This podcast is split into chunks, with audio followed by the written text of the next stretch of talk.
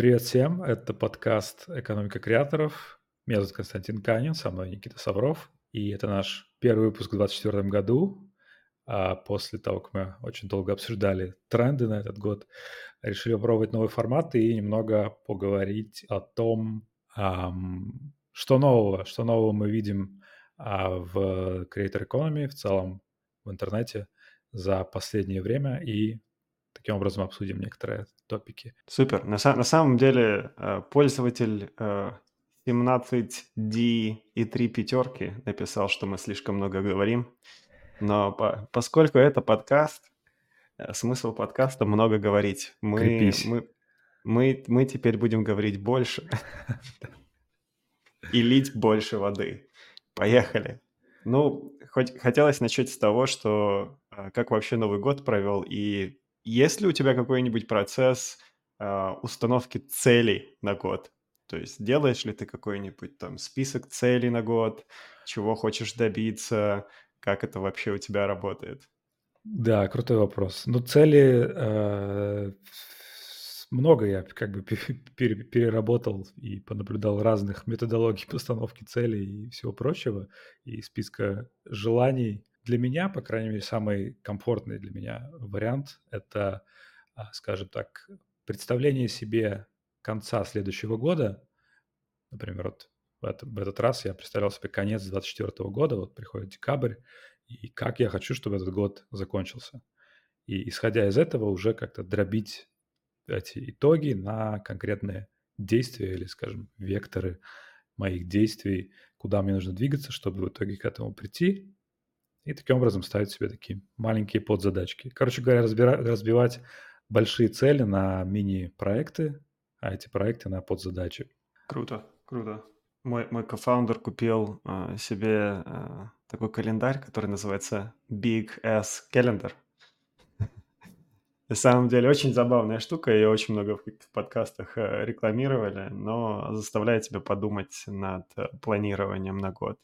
А я, а я для себя решил пока такую цель ставить, что каждый рабочий день, а, начать только с рабочих пока, каждый рабочий день, когда я начинаю свой день, а, ставить себе какую-то цель, типа, чего я хочу за день сделать, чтобы чувствовать, что день не зря прошел.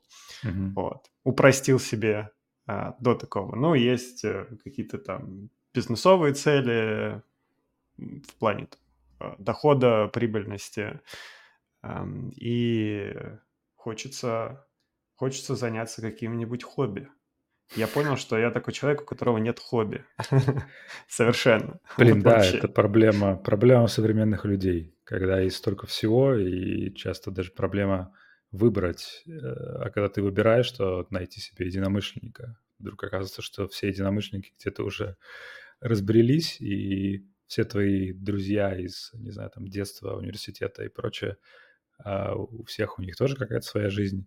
Вот. тем не менее, я вот с приятелем, с которым мы уже как бы очень давно со школьных времен знакомы, и, в принципе, живем в разных странах, мы нашли классный способ, это кооп-игры кооперативные, а, всевозможные там головоломки, прохождение вдвоем, чего угодно. Вот. То есть это не там шутеры, не знаю, там Counter-Strike и прочее, а именно кооп, когда вот есть задание для обоих, и одновременно нужно друг другу помогать, какую-то задачку решить.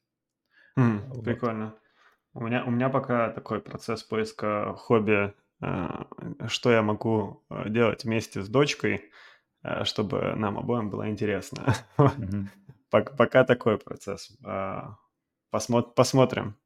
Пока из вариантов коллекционирования покемон-карт ну, это неплохо. Выглядит как хороший вариант, потому что я на самом деле узнал такой фан-факт, что вся франшиза покемонов, она по прибыльности э, опережает диснеевских принцесс вместе взятых X10. И я как бы был очень удивлен. Это, это самая прибыльная франшиза, мультипликационная, если mm-hmm. можно так. Ну да, наверное. И я очень был удивлен. Мне как бы все время казалось, что Дисней где-то там впереди планеты всей. А ну, да, оказалось, интересно. что покемоны очень-очень впереди. Так что карманные монстры, оказывается, зарабатывают очень-очень много денег. Угу. Вот. И я когда себе думаю о хобби, я сразу начинаю с того, как бы бизнес вокруг хобби построить. И думаю, нет, это должно быть хобби. Плохая идея, да. Да, да. Плохая идея, сразу же.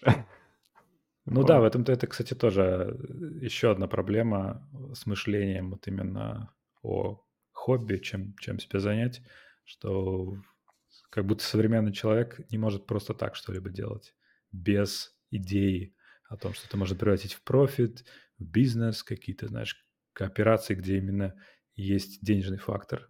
То есть не делаешь просто так что-то, потому что делаешь от души и абы как. Вот самый главный фактор абы как. Когда тебе не хочется становиться профессионалом в этом. Есть такой вот баг в мышлении у меня тоже. Когда чем-то занимаешься, начинаешь заниматься, то хочется прям стать крутым в этом. Вот, и потом просто выгораешь. У меня так было, и, я помню, в детстве с каким-то коллекционированием и с компьютерными играми, когда ты не можешь просто играть, блин, в StarCraft, например, а тебе нужно столько часов этому посвятить, чтобы выйти там в Diamond Лигу. Вот. И это очень быстро заканчивается, к сожалению, плачевно. Разочарование полное приходит. Класси- классические проблемы нашего, э, хотел сказать, Джена, потом вспомнил, а какой Джен. Э, просто миллениалов. так проще. Да, а, точно такая же проблема в целом. Вот вообще точно такая же один в один. Я всегда, когда что-то начинаю, я загораюсь, э, иду в all-in, а потом э, понимаю, что, ой, блин, мне либо очень сложно становится, и нужно больше времени вкладывать, чтобы еще лучше стать. Я, я ладно, фиг с ним. У меня других дел полно. Э, либо все время anxiety, что надо, надо лучше делать, надо mm-hmm. быстрее делать. И это проблематично. Хобби, хобби должно быть хобби. И это в этом есть своя прелесть, и не всегда нужно пытаться его из него делать коммерцию. Mm-hmm. Вот. Про- проблемы первого мира я, конечно, понимаю, но тем не менее. Проблема первого мира в том, чтобы у тебя были хобби, и ты им занимался как хобби для себя. И наслаждался ими, а не, а не пытался что-то из них сотворить невероятное. Вот. Так, в общем, в конце года расскажу э, про хобби. Супер, договорились. Ну, а вот насчет, э, опять же, развлечений с дочкой, э, что значит Roblox?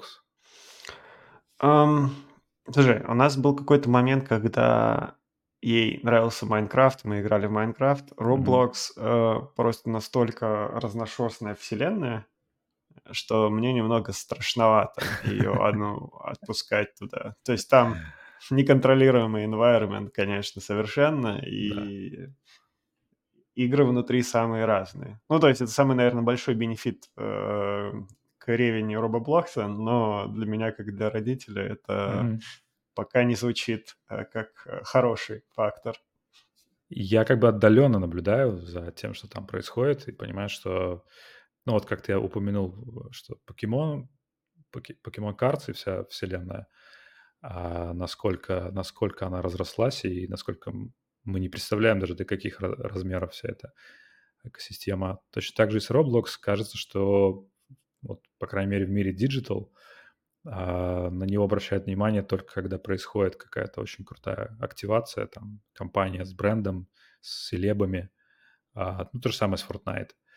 Когда кто-то приходит сделать концерт, там, я не знаю, что-то запустить внутри, а, но при всем при этом как будто бы упускается из виду, какое внимание сосредоточено на этих платформах у самой аудитории. Я вот смотрел недавно статистику, что а, 150 с чем-то минут в день проводит в среднем пользователь в Roblox. То есть это как бы раза в два с половиной больше, чем в YouTube, ТикТоке, Инстаграме и так далее.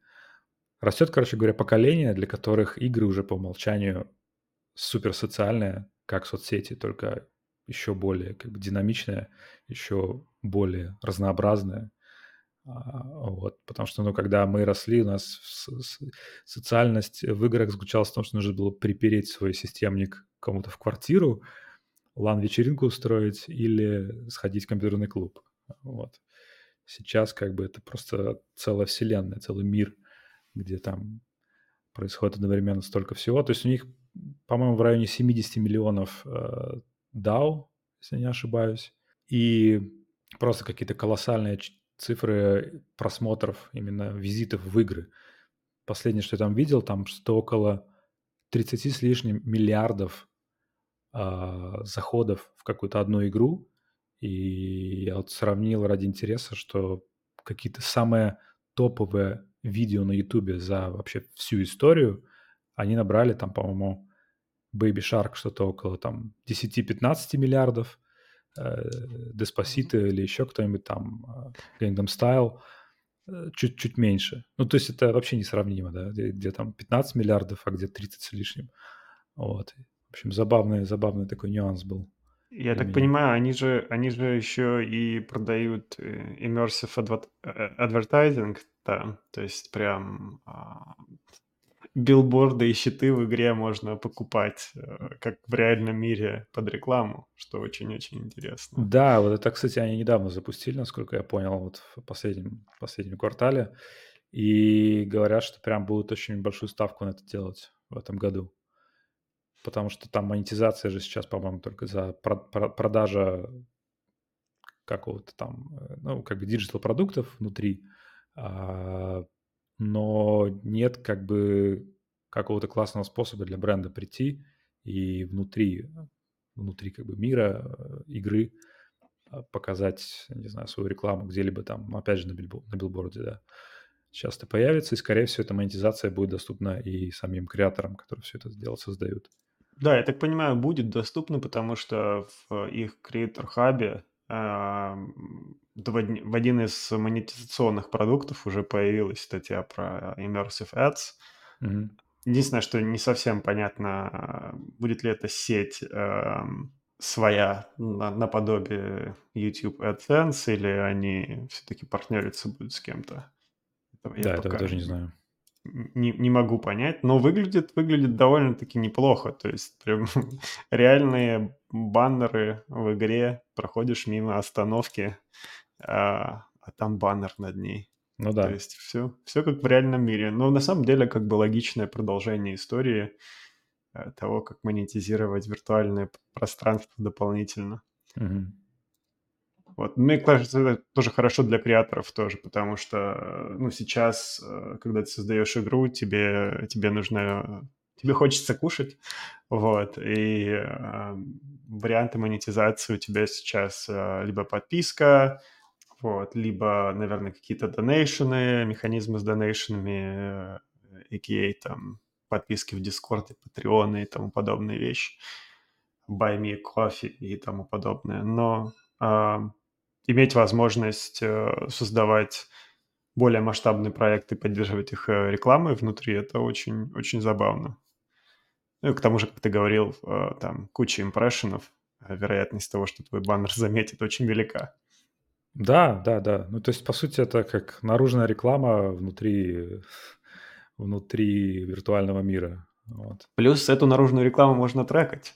Да, То да, есть да, э, да. там можно трекать, посмотрел ли человек, увидел Мгм. или нет, то есть появилась ли она у него в экране, в отличие от... Ну, ничего, скоро и в реальной жизни можно будет трекать, там Facebook старается с рейбенами, что, что будет работать реклама в реальной жизни. Да, и вот еще есть интересная статистика. Я наткнулся на сравнение того, сколько креаторов в Fortnite и Roblox. Парадоксально, но на Fortnite всего 12,5 тысяч человек, которые создают что-либо, а в Roblox 5,5 миллионов. Ну, естественно, подавляющее большинство из них это кто создает им какой-нибудь скин один, условно Мгм. говоря. Но при этом интересный момент, что у Roblox а, есть такой нюанс, что там, по-моему, минимальная сумма, которую ты можешь выплатить себе в кэш, по-моему, 100 долларов. Мгм. получается, что подавляющее большинство из этих разработчиков они как бы не достигают этого порога. И вот, по-моему, в последнем отчете а, была статистика, что 8 тысяч таких разработчиков всего выплатило в кэш. Все остальные либо не достигли этого порога, либо же они эти деньги обменивают с другими игроками на какие-то, опять же, там, digital став какой-то. И получается, что... По сути, деньги циркулируют внутри системы, не выходя, да? Да, да, да. Это И- очень, очень удобно для компании. Да, и по сути получается, что ну, там как бы вывод был такой, что если ты хочешь заработать на разработке какой-то вот игры для одного из миров, то Иди лучше в Fortnite, потому что там в среднем получается, если одно другое разделить, на креатора приходится 20 тысяч долларов в среднем доход. А если в Roblox, то там что-то около 130 долларов. Вот. Вау, Ну, вау. в общем, я думаю, что нам нужен эксперт, э, с которым можно было бы все это обсудить. Кто-то, кто либо пилит там игрушки, либо кто уже свою студию создал. По-моему, это супер интересная тема. Особенно... Да, слушай, это прям, прям крутая тема. Надо будет посмотреть. Если вы занимаетесь созданием модов, игр, а, дополнений, пишите. Пишите нам в комментариях. Мы с вами обязательно свяжемся. Хотел с тобой поговорить вот про что. А, мы сейчас делаем research э, в компании и общаемся с очень большим количеством креаторов, а, у которых активные Patreon-каналы. Мгм. Вот. И нас как-то занесло в, во вселенную людей, которые делают обзоры на что-то. Вот. Потому что я понял из их боли, основная их боль в том, что они на YouTube нифига не могут монетизироваться, потому что они э, делают обзор на контент, который изначально копирайтед. То есть, э, если они там больше, по-моему, трех или семи секунд, не помню, девушка говорила, э, это с ее слов э, больше трех или семи секунд копирайтед контента в видео присутствует, то все, ты уже монетизировать не можешь. Не знаю, насколько это правдивое правило, но поскольку у нее миллионы подписчиков, я а, я буду ей верить по, по дефолту. И э, для них как раз-таки монетизация, самый удобный способ монетизации – это донейшены и патреоны. Мгм. Плюс они что делают иногда? Очень удобная, интересная стратегия. После того, как я это скажу, не могу сказать, как, с какими креаторами я общался, чтобы их не подставлять. А, они иногда делают э, watch party, э, где они вживую комментируют весь либо фильм, либо музыкальную композицию, в зависимости от того, что... Ну, то есть они, по сути, показывают весь этот копирайтед контент полностью на каком-нибудь Discord-сервачке, э, делают лайвстрим и обсуждают. Фанаты обычно в восторге, потому что в YouTube, как правило, там более короткие версии всего этого. И один из креаторов был эм, обзорщиком на э, музыкальные клипы, э, южнокорейские музыкальные клипы. Он мне подсказал, что есть такая платформа, которая называется Weverse, и что там есть, окажется, вообще свой мир. Э, у южнокорейских групп, у кей-поп групп э, есть очень-очень интересная социальная сеть слэш Patreon версия своя, где каждая из этих групп и каждый артист группы, в принципе, там зарегистрирован. Я не знаю, как у них это массово работает, но они реально там все есть. Весь experience создается вокруг э, фаната, как будто он чатится с, э, со своим идолом. И это очень-очень забавно. То есть симулируется вот этот э, one-on-one э, разговор. И при этом, если видели платформу, которая называется э, community.com, которая стреляла во время ковида, там Эштон, э, Кучер, Качер, кому как нравится в Мгм. переводах, в нее вкладывался, и там были статьи с заголовками типа «Напиши смс Эштону», вот такого плана, которые потом очень жестко разбили из-за этого, потому что на самом деле Эштон никогда не отвечал, как и все остальные звезды, у которых эти номера телефонов было. Ну да. Но поскольку это на рынок в Азии работает, у людей э, менталити немного другая тоже, то есть там этот подход сработал просто безумно круто, и э, люди как бы с радостью готовы участвовать в этом обмане, то есть они изначально понимают все правила игры и э, все равно получают от этого удовольствие, как бы э, основная фишка для людей, для пользователей, когда они платят там подписку, то есть там платные подписки, там, в среднем там 5 долларов, грубо говоря, и когда звезда присылает короткий видеоролик вертикальный, рассказывает, не знаю, что, что она кушает или он кушает в данный момент, люди начинают неистово писать месседжи в ответку да, в, в этом чате. Эм, я так понимаю, там есть AI, который э, суммирует э, основную массу ответов и дает креатору э, промпты на то, что, как ему отвечать и на что реагировать. И mm-hmm. получается, что с большинством людей в аудитории такое реальное общение появляется. То есть если там 80% людей спросило, а почему ты не ешь яичницу на завтрак, он в следующем видосе рассказывает, почему он ест яичницу на завтрак. Прикольно. И это работает просто невероятно круто, потому что, ну, люди в восторге, да, там 80% аудитории думают, что ты им персонально отправил сообщение. Опять же, с комьюнити это не сработало, там точно такой же функционал был, но там все звезды делали вид, как будто это они реально сами все делают, и mm-hmm потом. Жур, журналисты из великих изданий раскрыли этот обман века. Вот. Но здесь как бы все заранее всем известно. Но людям все равно приятно. Люди понимают, что как бы у них есть ощущение, что им звезда отправила. Mm-hmm. Как мы говорили, такой не NSFW вариант из OnlyFans, когда э, аутсорсинг текст, текстов на Филиппины идет. Тут то же самое, только аутсорсинг идет в AI, mm-hmm. а, контент непосредственно создает все еще креатор. И очень много Patreon креаторов говорит, что как бы им бы тоже хотелось иметь похожий функционал э, в, на американском рынке, потому что эта платформа все-таки э, для рынка Азии э, намного больше, э, и креаторам э, с европейских, американских рынков там, ну, очень тяжело, очень некомфортно. Да. Я знаю, что они, э, вот именно компания э, Weavers, они еще на рынок Латинской Америки вышли. Угу. Они там то ли выкупили кого-то, то ли каким-то таким образом. Вот. Но в целом я про них слышал, что откуда, собственно, у них такой колоссальный успех именно в категории K-pop. Это потому что их то ли владелец, то ли соинвестор — это головная компания, которая управляет BTS группой. Вот, mm-hmm. поэтому у них все настолько хорошо. Сначала, видимо, они подключили туда BTS, а потом уже начали таким образом притягивать других кей-поп звезд. Вот.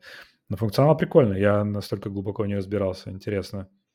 Да, ну это вот непосредственно в общении с, с креатором там рассказали про этот функционал, и тоже понимаешь, насколько э, экономика одиночества э, работает активно, mm-hmm. потому что по сути, по сути, почему, почему это популярно? Потому что люди, в, как бы это ни печально звучало, в большинстве своем одиноки. Вот, и это очень хорошо работает. Я, кстати, тоже по этому поводу недавно видел статистику, что э, текущее поколение молодых людей намного э, более религиозно, э, как раз-таки из-за той же проблемы одиночества. Ну, это американский отчет был, соответственно, про веру в Иисуса, э, там основные вопросы шли. И у текущего поколения, типа, вера зашкаливает в сравнении там, с нашим поколением, допустим. Mm-hmm. У нас такое поколение атеистов по большей части все равно, а вот у более молодого поколения вера в Бога как бы а, на, намного более активная. И это тоже атрибут именно к экономике одиночества и проблемам одиночества. Да, я думаю, что это еще, знаешь, одновременно связано с какой-то вот темой а, духовности, что ли. А, люди постоянно находятся в поисках, в поисках ответов, потому что мир становится все более нестабильным и непонятным. Как бы там кто ни говорил, но на самом деле поколению Gen Z особо не позавидуешь, потому что они как раз сейчас кто-то уже вырос, а кто-то еще все еще взрослеет, в то время, когда действительно хрен пойми, что происходит. Когда, где, что произойдет в, в какой-то стране, где будет стабильно, где будет нестабильно, и в точке, с точки зрения безопасности, с точки зрения, а, не знаю, экономики и всего остального. Ну и все вот эти вот э, смешные мемы о том, что как бы old money э, закончилось примерно еще в середине прошлого, век, прошлого века, что как бы большинство богатства Америки сосредоточено в руках бумеров и, или там, может быть, Gen Z, ой, Gen X. И, ну, то есть это как бы все не шутки. так, так оно, в принципе, и есть. Недвижимость дорожает, все как бы дорожает, образование и прочее, прочее. И в итоге, да, молодым людям приходится искать, э, не знаю, не то что ответы, может быть, даже, а как, какую-то поддержку, что ли. Поэтому я, ну, Поэтому и и абсолютно понятно, откуда откуда ноги растут, точнее, не ноги растут, откуда вырастают такими темпами все эти приложения, э, начиная от медитации и заканчивая, не знаю, там, а, гороскопами, религиозные, опять же, все приложения. Уже появилось столько каналов О и да. инстаграм инстаграм аккаунтов о религии всевозможные, которые преподносятся не так, как это было, а, раньше, даже в нашем детстве или юности, а типа супер модно, молодежно. Вот. Мне Забавно очень. кажется, в целом, как я давно еще говорил в одном из выпусков, США очень религиозная, э, страна, э, очень религиозное население. И, у нас даже есть в Юскрине несколько клиентов, которые мега-черчи, а, большие церкви, их здесь называют мега-церкви. Мгм. Ам, Я в "Тиктоке" видел про и них много. эт э это это, наверно, тема на отдельный выпуск, но, по сути, это контент-креаторы на самом-то Мгм. деле, плюс, э, мотиваторы. То есть это если если, а, батюшку из вашей церкви если батюшка из вашей церкви будет Тони Роббинс, А, вот, ну, примерно вот такой какой-то микс очень И интересный. завед и заведет себе А Twitch какой-нибудь. Да, и еще будет, э, придумывать маркетинговые стратегии о том, как собирать донейшены, а не а не Мгм. просто собирать донейшены. Вот. Не не не просто там скинь донатик, а там с какой-то благой целью. То это прям огромный бизнес здесь. Мне кажется, этот бизнес будет большим бенефициаром от текущего поколения, а, молодых людей, которое вот сейчас растет. Посмотрим. Но если, у если есть креаторы, которые занимаются контентом про религию, про церкви, э, про Бога и могут это в современном формате преподносить, мне кажется, для них будет золотое время ближайшие там лет 5-10, а, потому что как бы есть на это спрос, есть большой Да. спрос. Так что, жду новых, а, мега-черч клиентов в Юскрине. М, надеюсь, после этого расскажу интересные истории какие-то. Да. И позовем к себе религиозного креатора на интервью. Тоже тоже интересно. Это же, э, очень очень интересный топик, очень интересная ниша, в которой, э, нужно быть максимально, наверно, аккуратным. Да, было бы прикольно. Так, мы уже 30 минут разговариваем. Видишь, как видишь, как быстро просто идут топики. Люди будут нас ненавидеть еще больше за воду. Но мне но мне нравится. Извините. Да, продолжаем продолжаем в том же духе. Да, про YouTube, э, я хотел упомянуть вкратце, что прям мне очень нравится, чем YouTube становится в последнее время. Мы, по-моему, очень много в этой теме, э, посвя посвящаем и в подкасте, и в наших каналах. Но вот иногда какие-то вот, а, прикольные фичи появляются или прикольные наблюдения, о которых прям хочется говорить. И вот, э, последнее, что я заметил, это как активно YouTube начал пушить, э, Community Tab. Я вот не помню, как это на русском называется. В общем, та тот раздел, где можно создавать посты там текстовые, с картинками, с опросами, а, вот, которые иногда появляются в фиде.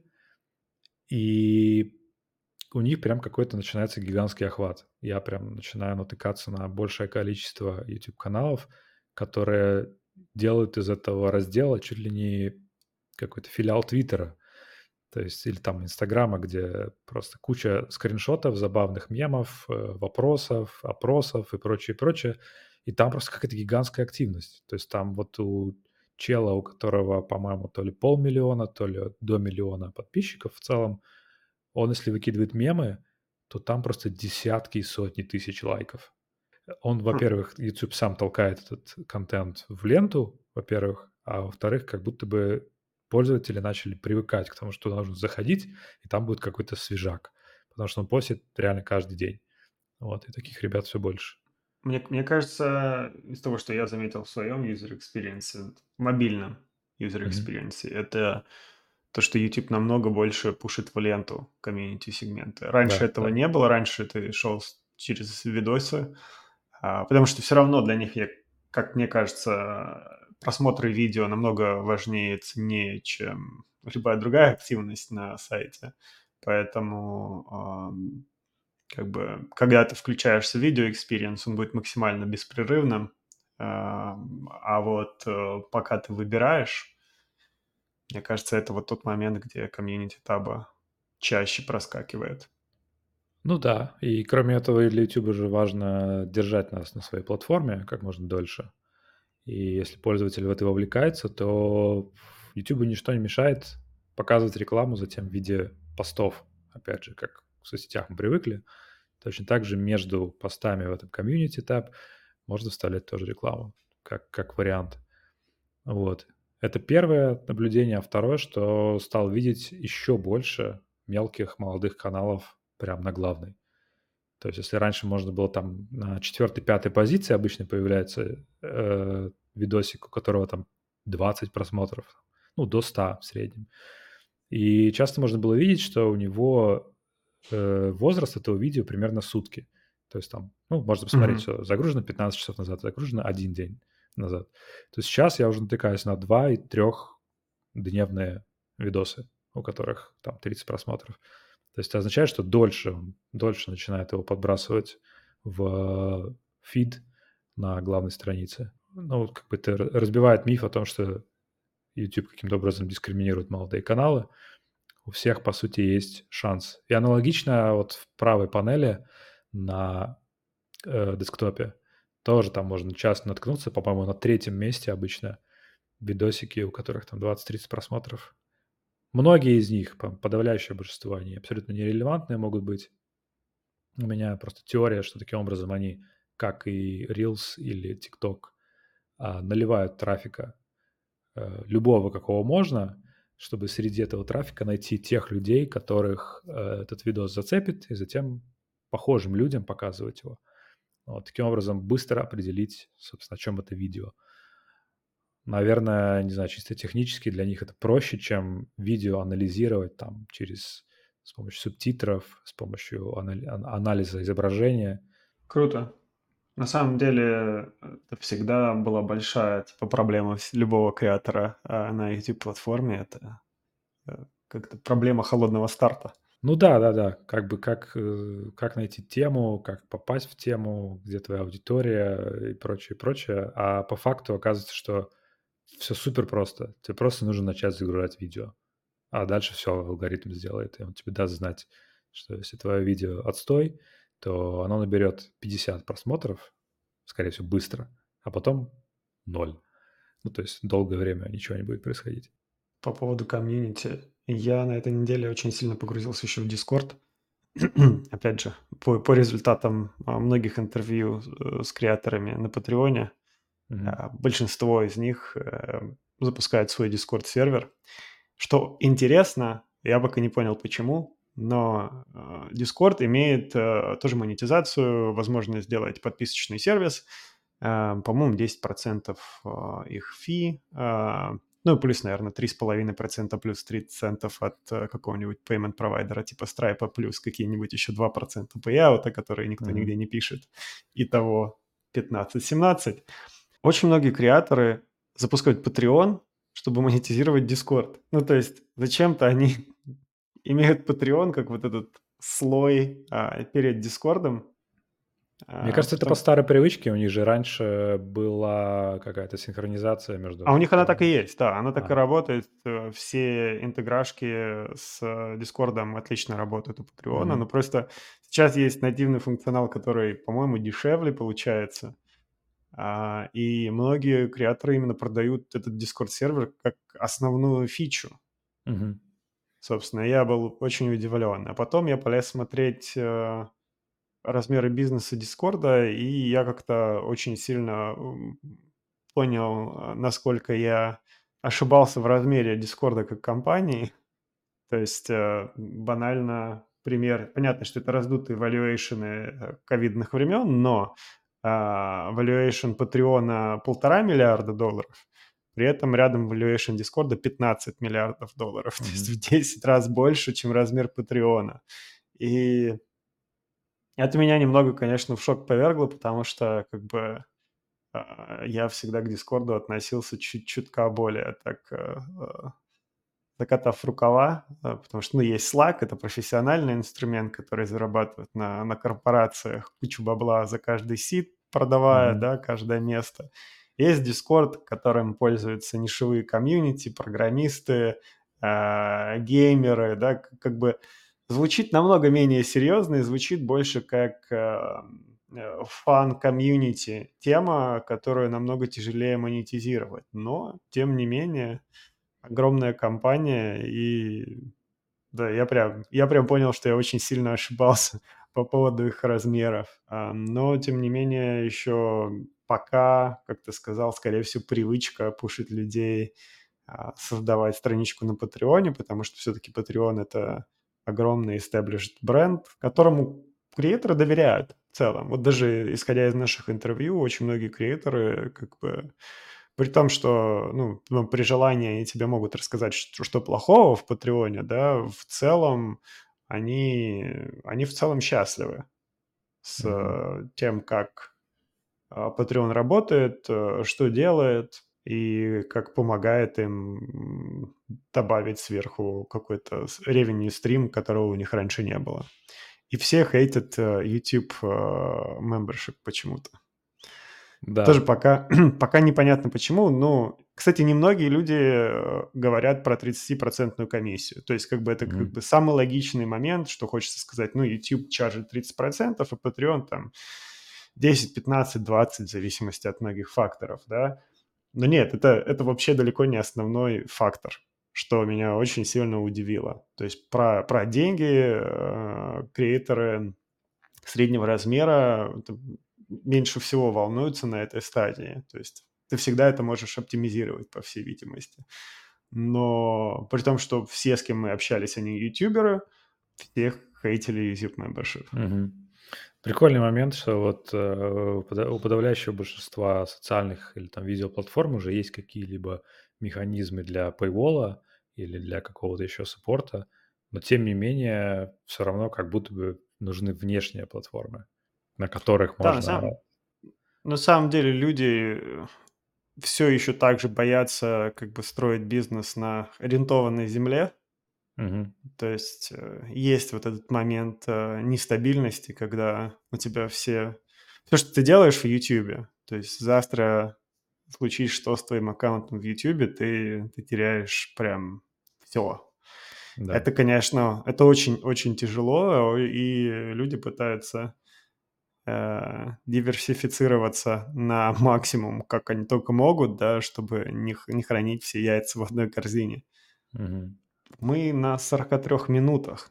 Я думаю, что, может, нам пора закругляться. У меня там еще есть одна тема, но я ее с радостью могу рассказать в следующий раз. Давай, может, итоги подведем, там, не знаю, каких-то пару целей, потому что мы просто по про про них начали говорить. По поводу целей. Э, цели цели на этот год простые. Вот, дав давай давай поговорим про номера. Сейчас можно эту вставку с, э, Юрием Дудем сделать. Про Про цифры про нумерологию? цифры про цифры про цифры. Мы сейчас, э, дошли до двадцати трех миллионов долларов, э, дохода с юскрином. Было удивительно, что мы, оказывается, больше зарабатываем, чем Linktree. Вот Мгм. тебе поворот. Linktree заработал 20, а компания сколько там Круто, миллиардов поздравляю. валюэйшенов. Вот, а, наша цель в следующем году- вырасти на 5 миллионов. Вот вот вот цель на 2024 дойти до двадцати восьми миллионов долларов. Мгм. Будем будем смотреть. Рост, конечно, после ковида намного замедлился, но тем не менее, как бы он продолжается, и хочется, чтобы хочется максимально повлиять в этом году на то, чтобы он был настолько быстрый, насколько это возможно. Круто.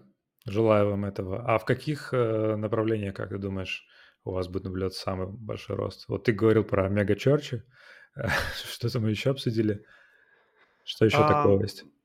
на самом деле, в такой средний и малый бизнес-сегмент, как мне кажется, для нас, э, будет расти. А, мы работаем над тем, чтобы наши мобильные приложения можно было запускать, ну, чтобы ты мог свое брендовое приложение запускать не за 60 дней, а там в контексте недели-двух. Толь только мы сейчас можем так быстро запускать, а, приложение. И мы в целом упрощаем функционал, ам, чтобы порог входа чуть чутка уменьшился. Интересный факт о Creator Economy. А, есть много креаторов, а, у которых уже есть большая аудитория, у которых есть большой потенциал демонетизации, но они просто не могут потянуть создавать премиум контент на размер Netflix каталога. Ну, просто mm-hmm. невозможно. И наша задача еще проработать альтернативный э, форм-фактор для видео, э, чтобы креаторам с меньшим количеством премиум видео, либо вообще без них, э, возможно было бы тоже построить membership бизнес. Вот. вот это наша большая цель, собственно, на, на год. Ну и, как я уже спойлернул, мы общаемся с очень большим количеством Patreon-креаторов и хотим сделать очень интересную интеграцию с Patreon в этом году. Вот. Посмотрим, посмотрим, как пойдет отсюда. Круто, круто. Ну, у меня поскромнее э, цель, моя, моя личная. А, ну, в первую очередь э, для себя определил, что было бы очень круто создавать больше контента, чем, чем я потребляю. Uh, у меня как бы, я вот недавно прикинул, больше десятка uh, каких-то мест, источников, э, куда я могу что-либо писать, говорить и так далее. Хочется сделать какой-то фокус, и хочется к концу года м- выйти на uh, постоянное производство контента на английском, и чтобы из этого вырос уже стабильный доход, именно англоязычный контент. Вот. И мне очень нравится, что мы начали этот подкаст, и я думаю, что одна из амбициозных целей, это чтобы мы вышли на... Вот у нас, по-моему, я подытоживал э, месяц первый у нас был на декабре, по-моему, да? Вышли мы на полторы тысячи, по-моему, прослушиваний суммарно всех выпусков. Хочется выйти, чтобы у нас каждый э, выпуск э, набирал не меньше скажем, трех тысяч прослушиваний суммарно. Это такой, мне кажется, оптимально, оптимально оптимистичный вариант для подкаста в нашей бизнесовой digital э, теме. По подписчикам на самом деле абсолютно все равно. Хочется просто, чтобы была, а, чтобы была большая аудитория, хочется классных гостей. А, и еще то, что мы с тобой обсуждали, было бы здорово а, сотворить какое-то мероприятие именно для отрасли – а Creator Economy онлайн формат. Было бы классно позвать интересных ребят, которые ну, реально что-то в этом направлении делают, хотят вместе поделиться этим всем. И замутить какое-то классное мероприятие в течение 2024 года. Круто, круто. А мне, мне кажется, я очень долгое время думал по поводу именно размера аудитории, и мне пару людей писали, что вот, ребята, если вы хотите более массовую аудиторию, вам нужно проще рассказывать четко. Вы слишком, слишком много профессиональных терминов используете, слишком много таких деталей, про которые нужно еще дополнительно объяснения какие-то давать. в этот момент я подумал, а, я не хочу а, более массовую аудиторию. Я хочу ребят, которым это может быть полезно в, там, в их текущем моменте да, развития и в, как креаторов. Вот. Поэтому хочется более-более профессиональный э, подкаст для ребят делать и говорить об инсайтах каких-то, которые могут помочь в, в их работе. Вот. И на этой ноте еще хотел добавить, если вы страдаете а, от того, что вам не нравится, как отредактирован подкаст, как звучит звук, и вы можете с этим помочь, мы ищем видеоредактора. Да, видеоредактора, монтажера. А было бы круто, чтобы у вас был аналогичный опыт не только с подкастами, но и с э, видео на YouTube. Вот, так что пишите мне или Никите в личку. На этой ноте э, будем закругляться. Спасибо огромное всем, кто дослушал до конца.